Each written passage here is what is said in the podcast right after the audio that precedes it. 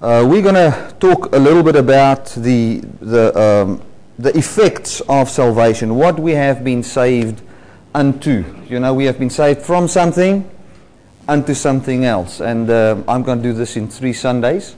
So um, I, I believe that, well, come, come all three, otherwise get the CDs, you know, and, and, and listen to it.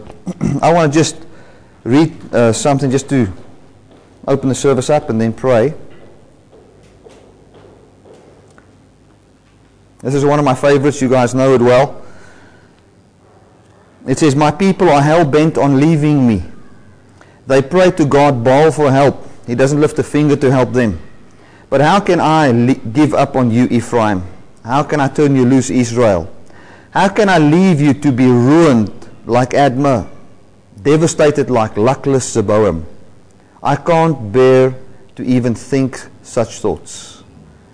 Just think of God here. Here God comes, He says, to people that are hell bent on leaving Him.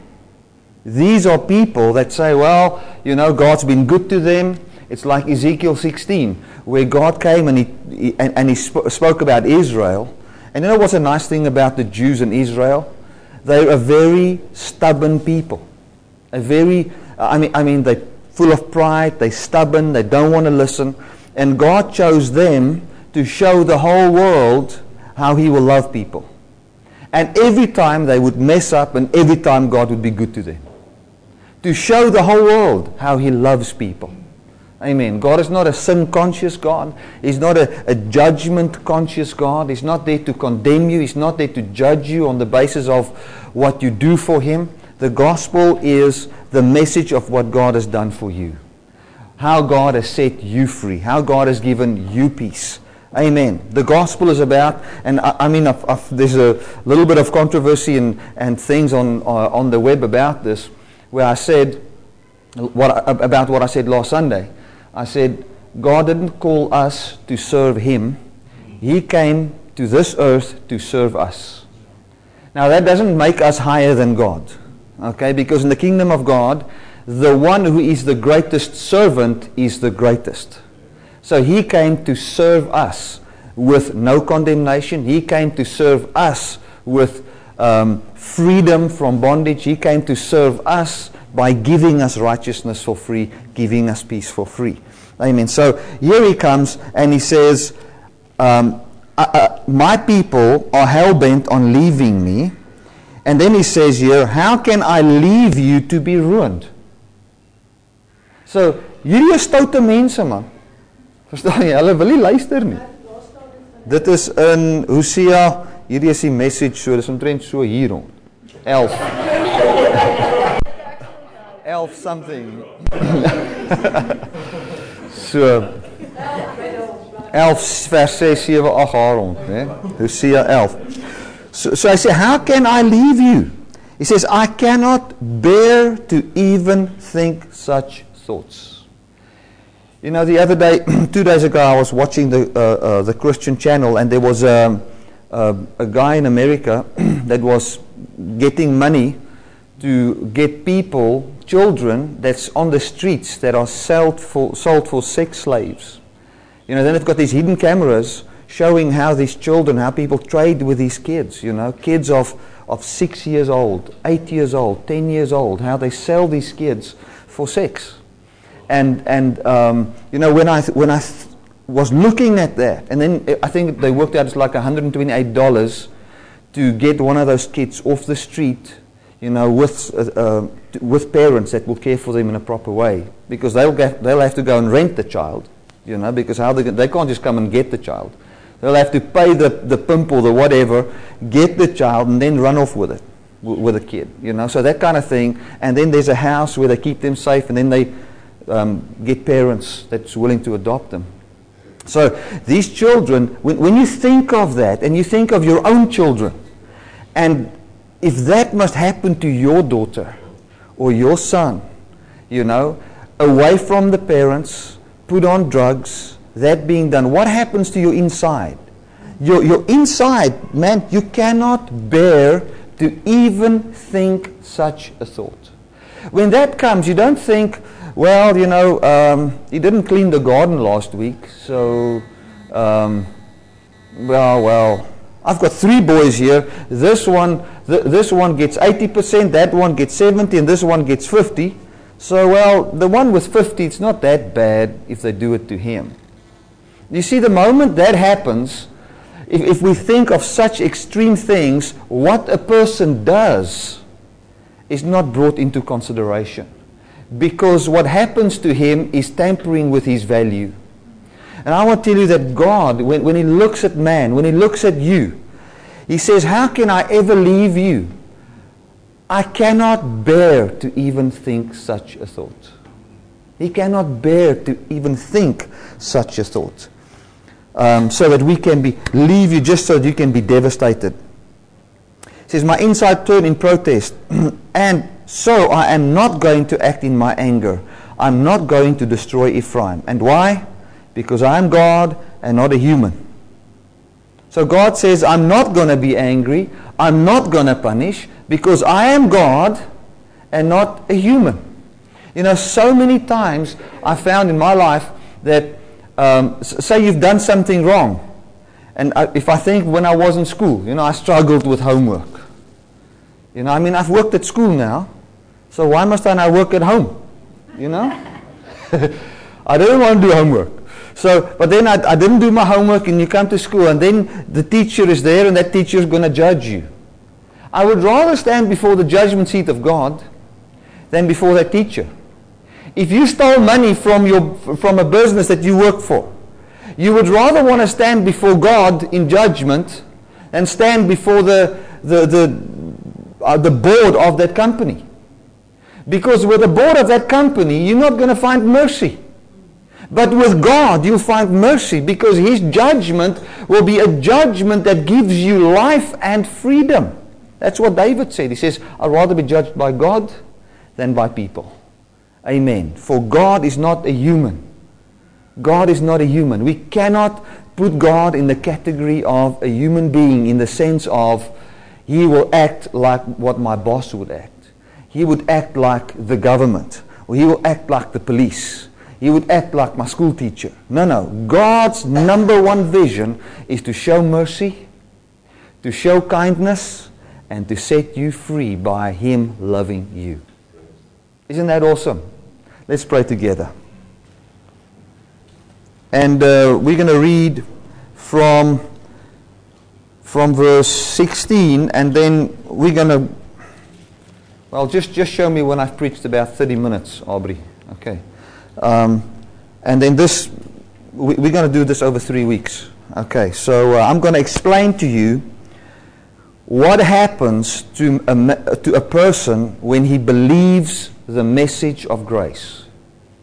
The message of no condemnation, but the message of unconditional love and grace. What happens with us? When we became part of the law and judgment and condemnation, when we were standing under what I must do for God and not what God has done for me, sin manifested in our life. And in the same way, when we stand under grace, good works will manifest in our life. But so many times in the church, uh, good works was the qualification for God's blessing. Now it's difficult to preach about good works in the grace circles because the moment you talk about good works, then people think, well, you know, the guy wants to put me under the law again. You know, so in this next three weeks, I'm going to talk about how do we see good works manifesting in our life? How do we see um, freedom from bondage manifesting in our life effortlessly? I want to say this again. I say it every time. You guys are welcome. Come in. Um, uh, I, I want to say this again. If change does not come effortless, it will not be lasting change. If change is not effortless, it will not be lasting change. Okay. So, so many times when you read the Bible, you think, well, I'm going to read the Bible and this, I must now do what the Bible says. And if I do what the Bible says and I change my life, then God will smile over my life. That's not true. The truth is, God smiles over your life. God's not going to smile over you when you do everything right. God smiles over you right now. God smiled over the human race when Jesus was born. Because Jesus was your representative, and that's what we're going to talk about. Right, let's get into Romans 5 from verse 16. Um, sorry, verse, verse 14. Nevertheless, death reigned from Adam to Moses, even over them that had not sinned after the similitude of Adam's transgression, who is the figure of him that was to come. So here it says, it's difficult English, but what it says is that Adam was a type and a shadow of Jesus. So if you look at Adam, then he is a figure of Jesus. So if you look at Adam, you look at the power that he had and what he stood for, it's a picture of Jesus. So if Adam could make a decision on behalf of everybody, it points to Jesus that could make a decision on behalf of everybody. Okay, right. But not as the offense, so also is the free gift. For if through the offense of one many be dead, much more the grace of God and the gift by grace, which is by one man, Jesus Christ, has abounded unto many. So, what does he say there? He says, well, let me read the next three verses, it will just be clear. And not as it was by the one that sinned, so is the gift. For the judgment was by one to condemnation, but the free gift is of many offenses unto justification. For if by one man's offense death reigned by one, much more they which receive abundance of grace and of the gift of righteousness shall reign in life by one, Jesus Christ. Therefore, as by the offense of one, judgment came upon all men um, to condemnation, even so by the righteousness of one, the free gift came upon all men unto justification of life. Those are very important words. Verse 19, which is the key verse. For as by one man's disobedience many were made sinners, so by the obedience of one shall many be made righteous. Okay, so what does he say here? He says Adam was a type and a shadow of Jesus. What Adam came to do pointed to what Christ is doing for us. Adam was supposed to make the right decision. He made the wrong decision on behalf of everybody. Adam sinned. When Adam sinned, you became a sinner. Okay. So when Adam sinned, he, he placed all of mankind into sin. You are not a sinner because you smoke. You're not a sinner because you lust after somebody of the opposite sex or the same sex. That's not what makes you a sinner. Adam's disobedience made you a sinner. And that dumped the whole world into frustration where they could not get free from sin. They could not get free from bondage. They could not get free from this me, myself, and I all the time. They could not get free from it. Doesn't matter how hard they tried, they could not get free from it. Uh, you can go to church and they can read the law to you and you can try your five steps on, ha- on, on resisting sin with your willpower. You will not be free. Because Adam came and he dumped mankind into something that mankind could not be set free from by his own power. It was impossible. And the thing he dumped us into had an effect in your life. Sin is not just defined as doing wrong things. Sin was def- is defined as believing the wrong thing. The word sin uh, um, means not to take part in, to miss the mark, not to take part in.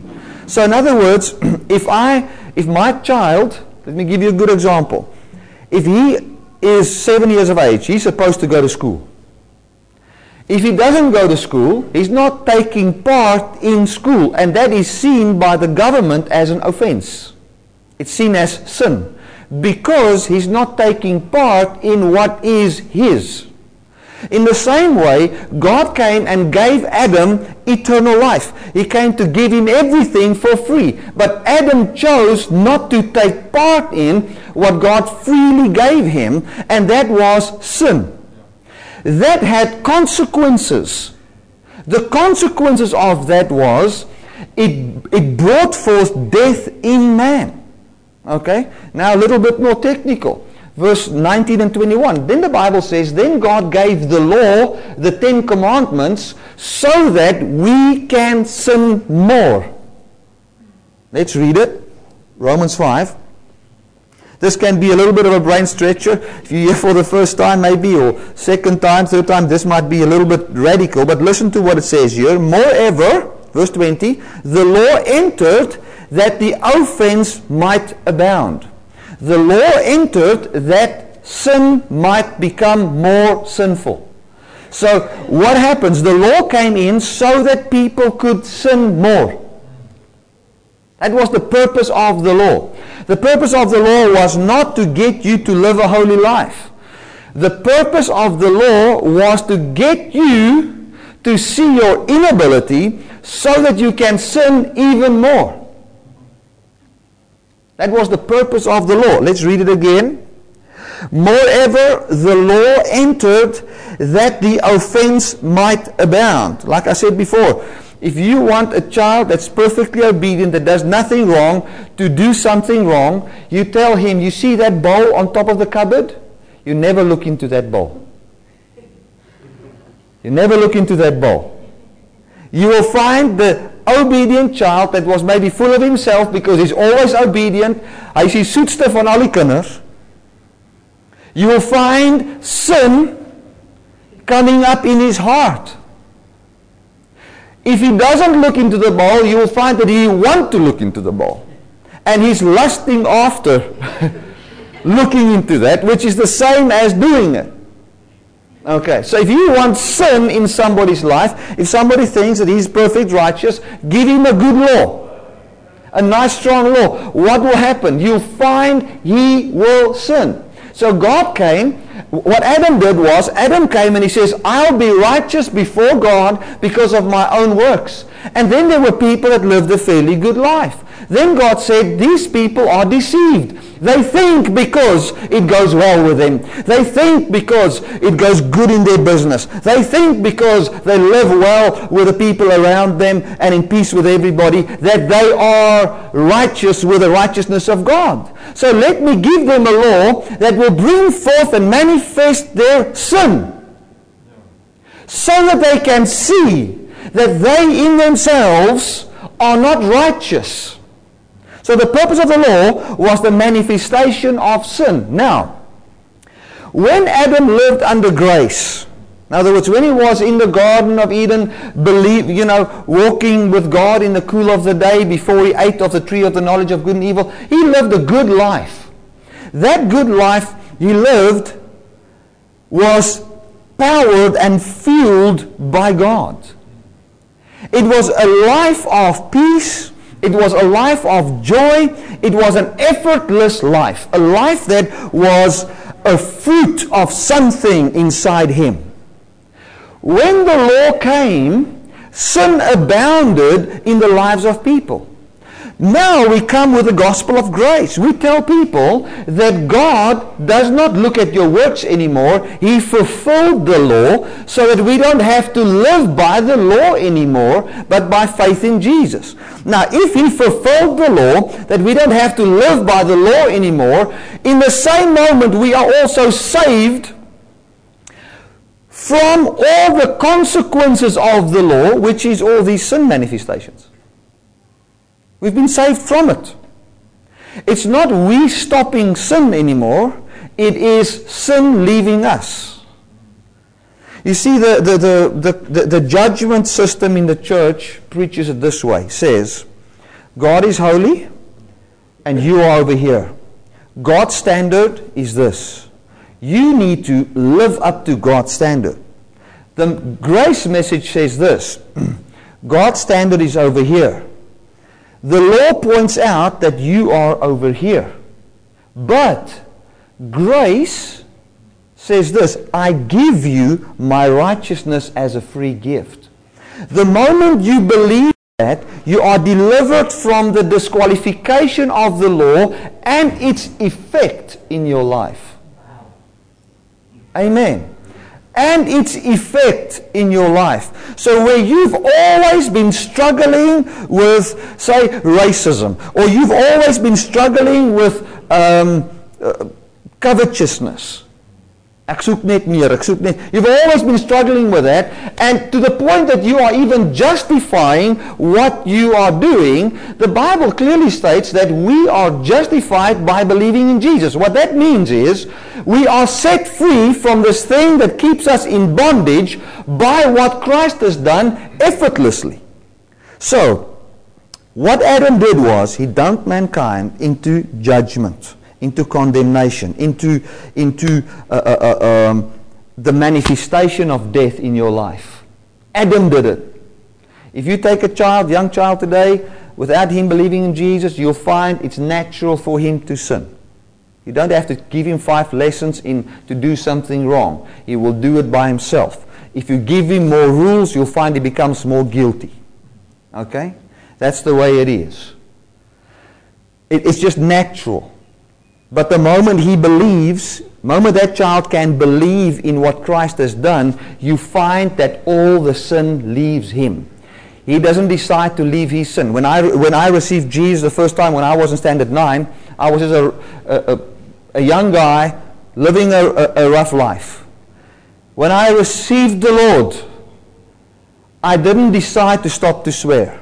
I didn't decide to stop to drink. I didn't decide to stop to, to be disobedient or anything. I didn't decide that. I found a new life in me. God is not there to modify your life. God is there to give you a new life. A modified life comes by your willpower. Well, I'm like this, and I'm going to use my willpower to modify that life. No, no, we are not to modify our old life. We are to receive his life. Adam gave us a life. That life is the life of death. Under that, we received the law, plus the manifestation of sins by the law. So, you know, I've, I remember for years I've been thinking that, well, Jesus, you died for me, you give me the power to obey the law. God never gives anybody the power to obey the law. God gave us the power to live without the law. By His Holy Spirit, it gives us a new life. You don't have to teach a dog how to bark. He barks by himself. Amen. I see we got a new little Jack Russell. You know, if you take a ball and you throw it in front of a Jack Russell, the Jack Russell fetches the ball. Now I've got a Boer there. You throw the ball. He shows no interest at all. He doesn't do that that Boerboel's best thing, the best thing he can do is do nothing. that thing just lies there in the dust. That's what he does. Until tonight, and if he hears something at the gate, he does his job. He just makes a big noise. And that's enough. You know? That's what he's there for. But the Jack Russell is not like that. You just throw the ball past him and nature kicks in. So he cannot stop himself. He cannot help himself. He will chase that. You know, like the Jack Russell we've got, he'll take the ball. If we don't want to throw it, he'll throw it himself and catch it and throw it and catch it and throw it and catch it. That's what he does. And when he's tired of doing that, he feels hot, he goes into the uh, little pond we've got there and then he'll swim there. Until he rests and then he's going to do the, the thing over again. Now, you cannot teach him not to do that. that, that is, He's bred to be like that. If he sees something run, a dove or anything, he catches it. It's his nature. In the same way, when Adam sinned, something became our nature. Our nature was to live a life of destruction, to live a life of, um, we are only, it's all about me. It's all about what I do. It is a life that manifests sins. Okay? That came by nature. So for God to come and give you a set of rules to tell you to stop that would be as insane as trying to teach the Jack Russell five lessons in how to stop to chase doves. He cannot stop. You can beat him, you can shout at him, you can do everything possibly that you know good he will continue to do that because it's part of his being. He was born that way. The only way for that dog to be set free is if he could be born again. From a different breed. Isn't it? If you understand what I'm saying. If you would take uh, another dog, which is much more uh, uh, timid, and, would, would, and, and he could be born from a different father, you'll find that that dog will have a different nature. You see, what we do is not just of what we've been taught. It is mostly out of design, nature. So God came to give a new nature so that it would, would be as easy to live holy as what it was to live a life of sin. So I want to tell you, we've been preaching on grace so much, and I'm never going to stop preaching on grace. I just want to put the focus on this. I've got good news for you. We have been redeemed from the law and its consequences. We've been placed under a system where God's nature takes over and lives in us. So it's not about what I must do for God. It's about what God has done for me and in me. Hallelujah. Amen. So let's just read it again. It says, moreover, the law, verse, verse 19, for as by one man's disobedience many were made sinners, so by the obedience of one shall many be made righteous. When Adam sinned, you became a sinner. Here it says, through one man's disobedience, you became a sinner and its effects. Now it says, through the obedience of one man, Jesus, you became righteous. Free from your contribution. He did it for you. Now the Bible says the just shall live by faith. So he came and he made us all righteous so that those, every person that's been made righteous, which is the human race, if they can believe this, they will have life born in them from the reality of what Christ has done for them. Now, I can't emphasize this enough. Imagine you work at a company and your boss steals money and you are found guilty for what he's done. You will say, that is unfair. I didn't do anything wrong. His disobedience, his evil conduct brought destruction on my life. Now that is what Adam did. And because God is a righteous God, He's a just God, He's a fair God, In Afrikaans sê ons God is 'n regverdige God. It would not be right if one man can dump you into that and one man cannot get you out of it. So Jesus Christ came and he obeyed on your behalf. It is as good as what your boss in the company, while you were doing wrong things in the company, he did something good and the company went up on the stock market and you benefited from that through his ingenious ideas, you benefit. You think, hallelujah, man. I'm so happy I did nothing. I was actually doing something wrong, but because he did something right, I'm blessed. In the same way, I want to tell you, God has blessed you in Christ and set you free from the power of sins. So you when Adam sinned, he brought you into. Now, I want to just define sin there. I, I, I want to talk it, uh, name it this way a destructive life. A life, a manifestation of a life that destroys you, that destroys relationships. Okay? A life where you, where, where, where like Paul said, Paulus sê, alles is my geoorloof, maar alles is nie stigtend nie. I can do all things, Paul says. I can do anything. I can eat food offered to idols. He can commit adultery. He can do all these wrong things. But Jesus has paid for that sin and that's okay. But then Paul says, all things are not beneficial for me. So what I want to say is Jesus has redeemed us from a life that is not beneficial for you. So that you can have this new life free from your contribution through efforts, but simply by believing what is done for you. Amen. Right, so verse, uh, uh, verse chapter 6, verse 1. Just look at the power of the gospel here. What shall we say? Shall we continue in sin that grace may abound?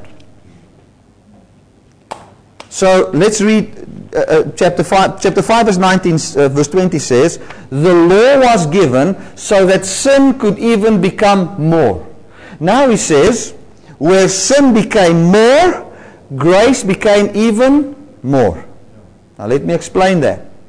He says, let me use this as an example. Here is man. Here is man. God came and he gave the law. Okay? In written format. This made people, when they lived under the law, it made them sin even more. Okay? Now, he says, where sin abounded, grace abounded even more. Waar die sonde meer geword het, het die genade nog meer geword. okay? So what it means is where we did not believe in grace, where we did not obey God by believing that he's given us everything for free, and the sin sin manifested under the law, grace had a greater power to manifest the life of God in you than what the law has to manifest sin in you. That's what he's saying there. Okay, now he says, when you were under the, the law was added so that the sin can become even more. Now he goes in chapter 6, he says, Shall we continue to sin so that grace can become even more? Now, where does grace become more? The Bible says, when we live under the law, sin become more and grace even more. Shall we continue in the place where sin become more and grace become even more? No. What does that mean? We shall not judge ourselves by living under works righteousness, but we shall judge ourselves by what Jesus Christ has done. Let me just, uh, uh for those of you that are here that don't know this, I want to just explain why God became a human being. It will make more sense. When Adam sinned, he was a human. And he was the representative of the human race. So when he disobeyed, he did it on behalf of the human race. So the only way God could make a decision on behalf of the human race was if he could have a representative representing the whole human race. So Adam already died, and then the Bible says, then Jesus came, which is called the last Adam. So God came into human flesh God the Father, that's where the Spirit of Jesus comes from. The flesh of Jesus comes from Mary. Okay? God was born into human flesh, representing the human race. Because he was a human being, he could decide for human beings. And when he decided for, when he lived as a human being, he was fully obedient to the law. He was fully righteous, fully holy, living under the law, having faith in God. And when he obeyed, he was 100% obedient for every man. When he was obedient on behalf of every man, every man received righteousness as a free gift. When we received righteousness as a free gift, what happens to our hearts? What happens to our lives? What happens to our lives is the following. We can stop our effort to be righteous now we can believe we are righteous because he obeyed on our behalf. What effort did we make to believe that we were sinners? No effort. We accepted it. And we did that because of Adam. Now, how much more can we not accept that we've been made righteous by the blood of Jesus? Ons is geregverdig deur die bloed van Christus. Eens en vir altyd volgens Hebreërs 10 vers 14. Once for all, we've been made righteous by the blood of Jesus. Hebrews 10 verse 14. So, when, when we accept that, what do we accept? We accept that we qualify before God. When we accept that qualification and believe in what is done, we stop our effort to be holy before God, which came by the Ten Commandments and rules and regulations, which manifested sins in our life. And by simply accepting what is done and who we are, we are also set free from the power of the manifestation of sins. Hallelujah. So the moment that happens, you find you don't try not to stress. You find that stress has left you because you can identify with what Christ has done. So Romans 6 verse 1, shall we continue in sin that grace may abound. God forbid. Now, that word forbid, um, I don't know what is the Afrikaans sê. Iemand Afrikaans daarso uh, 6 vers 2. Uh, Hebreërs ag uh, uh, uh, Romeine 6 vers 2. Somebody there with an Afrikaans Bible there? Nobody. Okay, God forbid.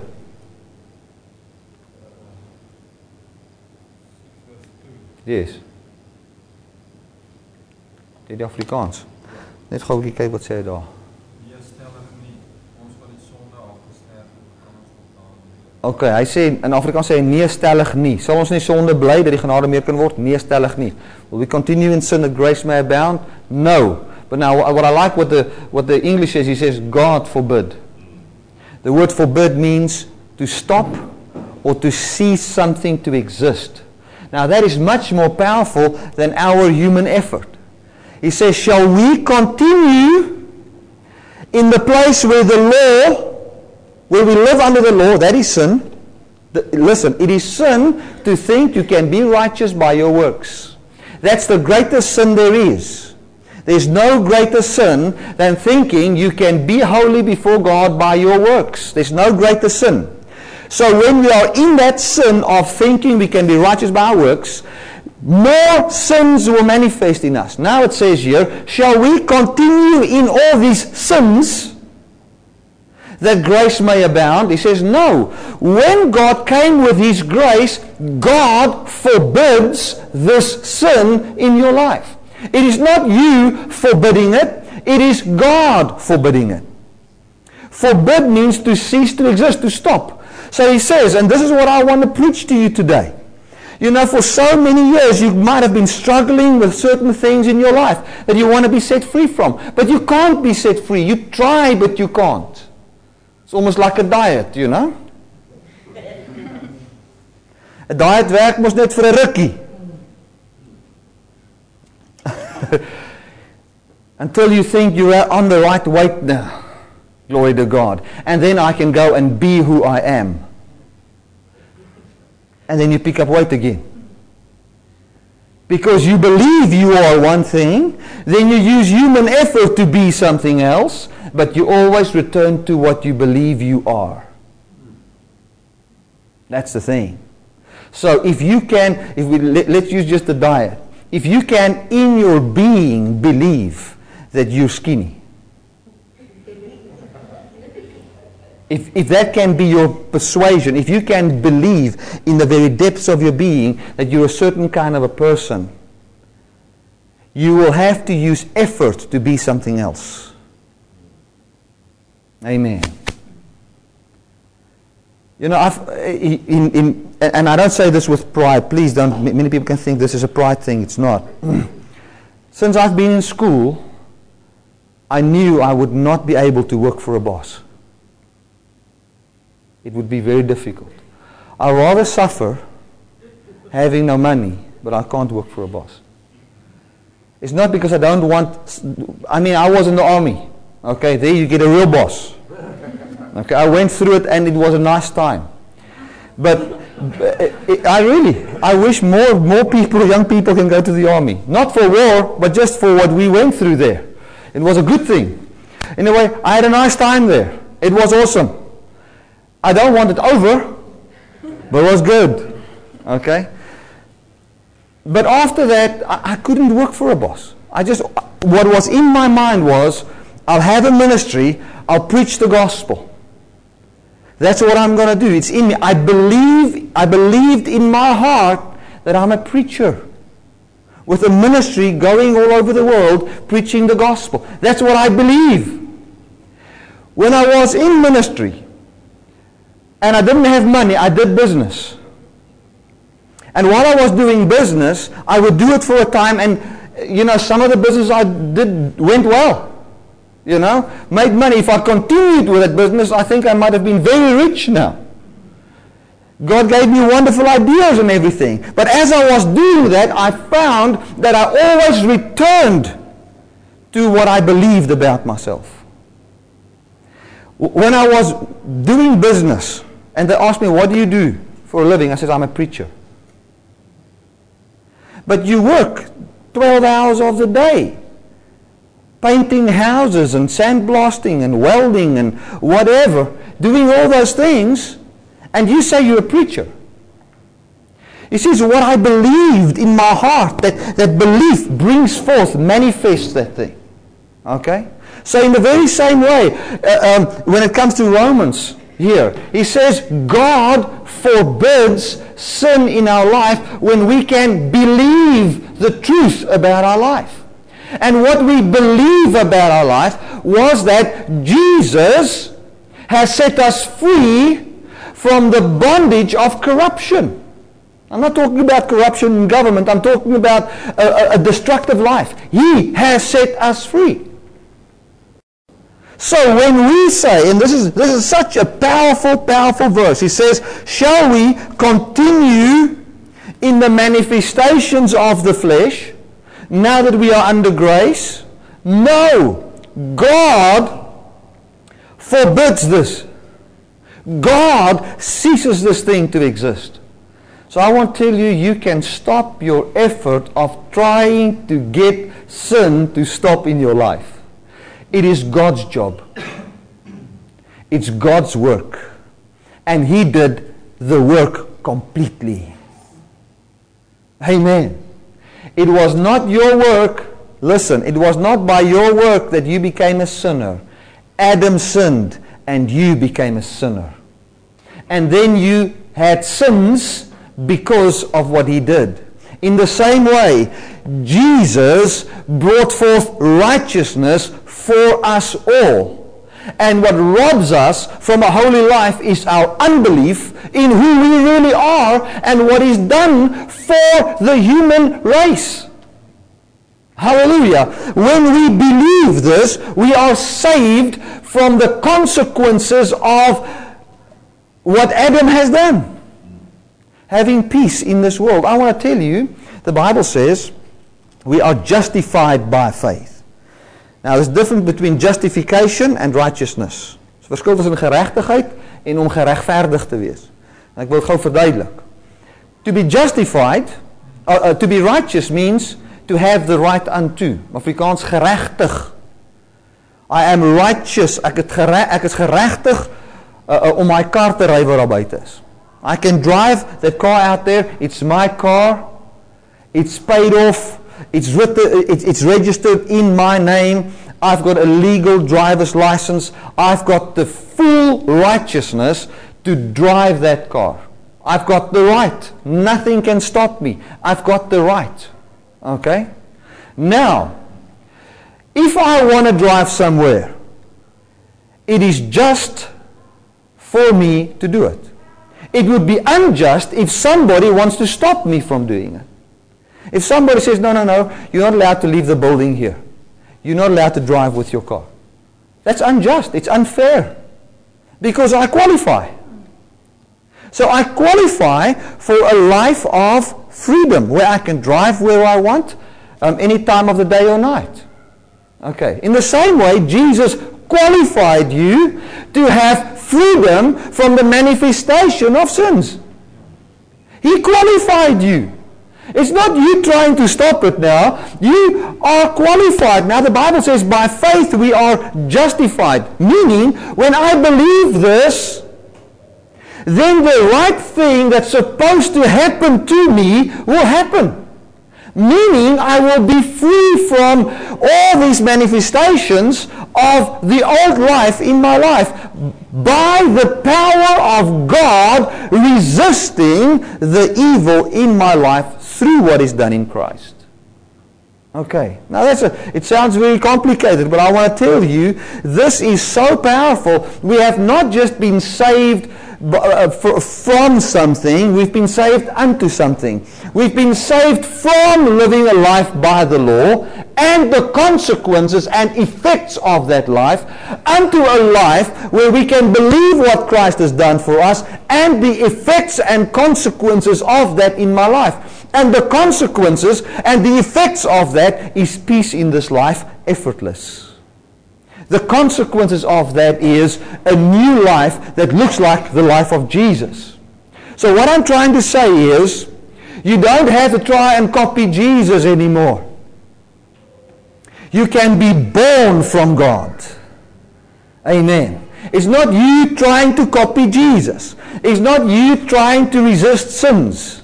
It's not you trying to stop the sin. That's not what Christianity is all about. Christianity is all about believing what Jesus has done and then having believing what is done and him living in you. Now if you there are many verses we will talk on next Sunday, but Paul came and he told the Christians of that time, how can you be set free from the law and its effects and still live as if you are under the law? He says, Don't you know what you are saved unto? So it's not you trying to copy that, it's you accepting your new life. Amen. When you were in Adam, you just had to accept what has happened. That's it. And we've accepted that easily. But we have not accepted, and many times we don't accept what Christ has done for us. Amen. And what the consequences or the effect of that is in our life. Right, let's just read on a little bit more. He says, For if we have been planted together, verse 5, if we have been planted together in the likeness of his death, we shall be also in the likeness of his resurrection. So he became a human being. He, w- when he walked on the earth, God saw you in Jesus. It was as if you were walking. You obey, he obeyed on your behalf. He died on your behalf. Okay, so when you die, when Jesus died, God saw you dying. What death did you die? Died the death of a man trying to be righteous by his works. Okay. If we were planted in the likeness of his death, we shall also be in the likeness of his resurrection. Knowing this, that the old man is crucified with him, that the body of sin might be destroyed, and henceforth we should not serve sin. Now, let me explain that. He says, and I'm going to end off with that. When Jesus died, the body of sin died. When Jesus died, the body of sin died. I said it last time. You know, uh, uh, at our school, many schools here, they've got a governing body. That governing body decides for the whole school. Companies, They've got a governing body with directors and whatever. That governing body decides for the school. Now, if that governing body rules in a certain way, I mean, if they are in unity about a certain thing, it would be impossible for you as an individual to make a decision for the whole company or for the school if you disagree with them. But, so in other words, if they decided, if they make a decision, a bad decision, let's take Zimbabwe for instance, they've got a governing body making a decision for the whole nation.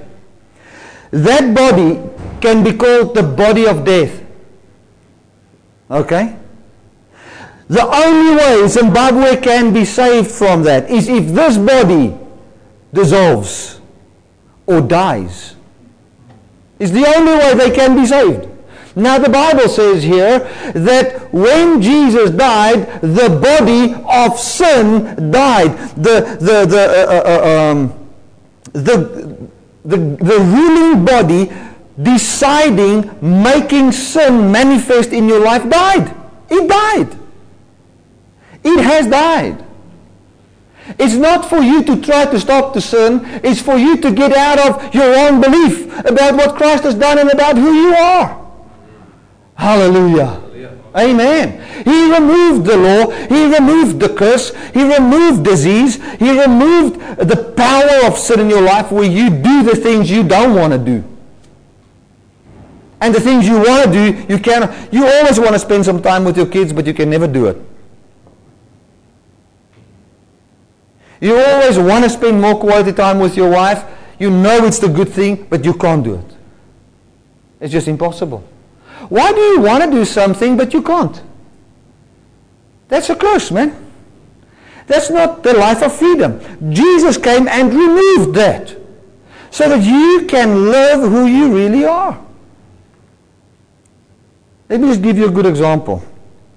You guys know, those of you that's been here last time, my, my in-laws came and, and visited me now for 10 days. Don't laugh. me and my wife. It was wonderful, awesome. So when they came, I mean, I enjoyed fellowship with them. I loved them. But before that, I was in America for a month. When I came back, I had to take a break. I was overworked. Okay? Then they came. So now the stack of emails at home is really becoming thick. You know? And all the things that's wrong on the website that people write and say, listen, what about this, what about this, what about this? It's a lot. And this thing is bothering me. I want to do it. But I want to, in my heart, okay, I want to do that. I want to get that sorted out. But I know that my in-laws, they don't come often. And I want to spend time with them. I want to take them everywhere in Cape Town and fellowship with them. But now there's one law on the one side, there's one thing of, if I don't fix these things on the website, then I'm going to lose people that look at my ministry. You know, and this thing is a public thing where everybody looks at it. And if I don't fix this, which is true, it is true. If I don't fix it up, I can lose some, some uh, uh, followers, if you want to call it that way. It's like a business. You're going to lose some money. Okay, now, but here's my in-laws. I want to spend time with them. That's in my heart, but I can't do it. Why? Because this other law is telling me to do this. But what, I, what was the wonderful thing about grace is I could follow what was in my heart and say, I'll fix that next week. I'll fix it next week. I could start to think of, in the light of eternity, what does this one week make any difference? Because I started to have an eternal mindset. I started to think out of who I am. I knew it's not my right decision this week that prospers me. I've got a God in heaven that removed poverty from me. Hallelujah. And I could do what I wanted to do and spend time with them. Hallelujah. Could take my kids to the sea. Know, I can do it because I have been set free. I have been set free. I don't have to live the life of destruction anymore. I can live a free life. You know, we've got such a wrong mindset. You know, it's like the one guy. Um, he was catching fish in, on the Mozambique, that Vilanculos, you know, catching fish in Mozambique, beautiful place. And then this rich uh, um, businessman from Johannesburg came and he said to the guy, Man, I see you know how to catch fish, you know, because he was trying to catch, he doesn't get anything. And this local there is just catching one after the other one. He says, Now, how many fish do you catch during a day? He says, Well, I catch about four. He says, Now, um, can't you catch a hundred? He says, Yeah, I can. Easily. I know how to do it. I know where the fish is. He says, man, but why don't you do, why don't you catch a hundred? And then he says, now, and the guy says, and then? What then? He says, no, no, no, then you can sell, if you only eat four, then you can sell the 96 and then get more money. He says, and then? He says, no, no, then you can pay other people to catch fish, you know, and then you can make more money. He says, and then? He says, no, no, then this can become a very big company. You know? He says, okay, and, and then he says, no, then you can buy these fishing trawlers. And then you can really catch fish. He says, okay, and then he says, no, then it can become so big that you can put this whole thing on the stock market and get investors, and then it can grow even bigger. He says, and then? He says, then you can one day retire.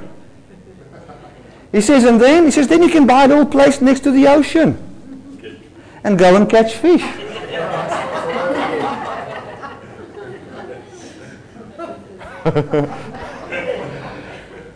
You see, we've been indoctrinated by so many laws and rules we, by, which defines our joy that we cannot have joy today. But Jesus has set us free from that. And our provision is in His hand. He will give you the right decision at the right time to make in your business and you will prosper. I believe that with all my heart. Without you stressing and fretting all the time about it. He has set you free from a life of destruction. He has set you free from that life. I've had so, how many people have I had? Um, I, I can't count. Come to me say, Bertie, but you live a nice life. He says, somebody bought you a house. You know? If you want to go somewhere, somebody fills up your tank. If you want to go on a holiday, somebody will bless you. You know, it's like you live a nice life. And then you see the whole world. You know, you you go to Canada, you go to America, you've been to Italy, you're preaching everywhere. And everybody celebrates you, treats you like some celebrity. Because when you come there, you are the man of God. Isn't that a nice life? I mean, yes, it is. It is a nice life. I mean, you can also have that. Just leave your job and start to preach. but there was a time in my life, and I, everybody cannot be a preacher, but this is what I want to say. There was a time in my life where I realized I was so set free from the law that defines my success and defines who I am that I could go and live who I really am by believing I'm a preacher that loves preaching to the lost, that wants to see people that's never heard the gospel to hear the gospel. And I could follow my heart because God has enabled us to follow our heart, who we are. Maybe you're a businessman and you just want to you want to do business and, and whatever. If that's who you are, if maybe you feel like my mom said, you know, she says she loves working for a boss. She's a school teacher for 35 years or something. I mean, and she's good at what she does. And she enjoys it with all her heart, you know. But that's what's in her heart. She's not intimidated by a person that cannot work for a boss because grace has set me free from the definition of the law so that I can be who I really am. Who you really are is a person that loves others. Who you really are is a person that's got compassion on other people. Who you really are, you are generous. Who you really are, you're somebody that loves spending quality time with others. Who you really are, you've been set free from outbursts of wrath and anger and all those things. You are free from that. That's who you really are. And we don't awake unto a new life on how we try to change. We awake unto the life where God has changed everything for us. And by accepting this truth, we find the Holy Spirit manifesting the new life in us. And I end off with this. When we accept this, we cannot accept it as merely a theory. This is not philosophy. This is not a, a, a, a psychology. This is the truth. The truth is that one man obeyed on your behalf and delivered the human race from the manifestation of the flesh in their lives. They de- God delivered the human race. So that God, where He stands today, is not angry with anybody. God did not send the tsunami to, to Japan to, to teach the Japanese people something. 30,000 people died. Now, if you did, what did you learn? And how are you going to apply the truth you've learned now? God is not a murderer. God is God loves people. He cares for people. When he looks at you, he agapes you. The word agape means to lose your breath. in adoration. When God looks at you, there where you sit, busy even doing your wrong things, He, he loses His breath in adoration over you, for you valuable to Him. Amen. That's how God feels. And He acted on the basis of your worth. And He brought forth a new way of life where you can be set free from all the things that always irritated you. And have a new life. Amen. Not copying the life of Jesus, but having the life of Jesus in you. Hallelujah. Next week we're going to continue speaking on this because Paul, is, Paul says things like, um, uh, uh, uh, don't do this, do this. Don't live like this, live like this. And that is that sounds like laws and condemnation. If you go and read Ephesians, if you go and read Galatians, he will say, you know, you shouldn't do this, you should do this. You shouldn't commit adultery. Sin shouldn't be named among you. He, he says all those things. And that has been used by the church to condemn people. Now, we're going to talk about that in the next two weeks. So make sure you get a hold of that, if you can understand this. But you, what you can take home with you today is you've been saved from the law and manifesting its death into you unto the life of Christ and the Holy Spirit manifesting it in you. The Bible says the power that the law had to manifest sin is, is immeasurably smaller than the power of grace to manifest the life of God in you. Hallelujah. That word immeasurable there, or the, or the word is, uh, the, the, the words, how much more, um, Francois Latour uses this, this illustration. He says, if you go to Hermanus and you take a, a sink bath, you know? So lekker sink bath wat jy gaan koop by die koöperasie.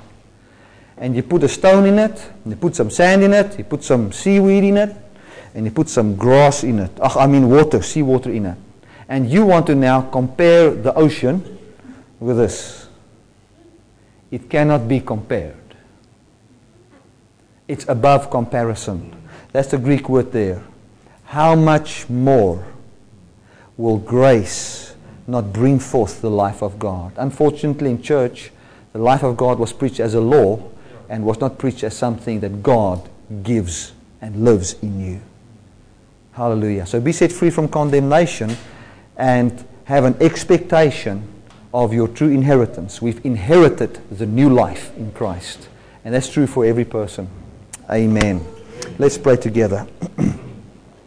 Father, I want to thank you that you love us. I want to thank you that you care for us.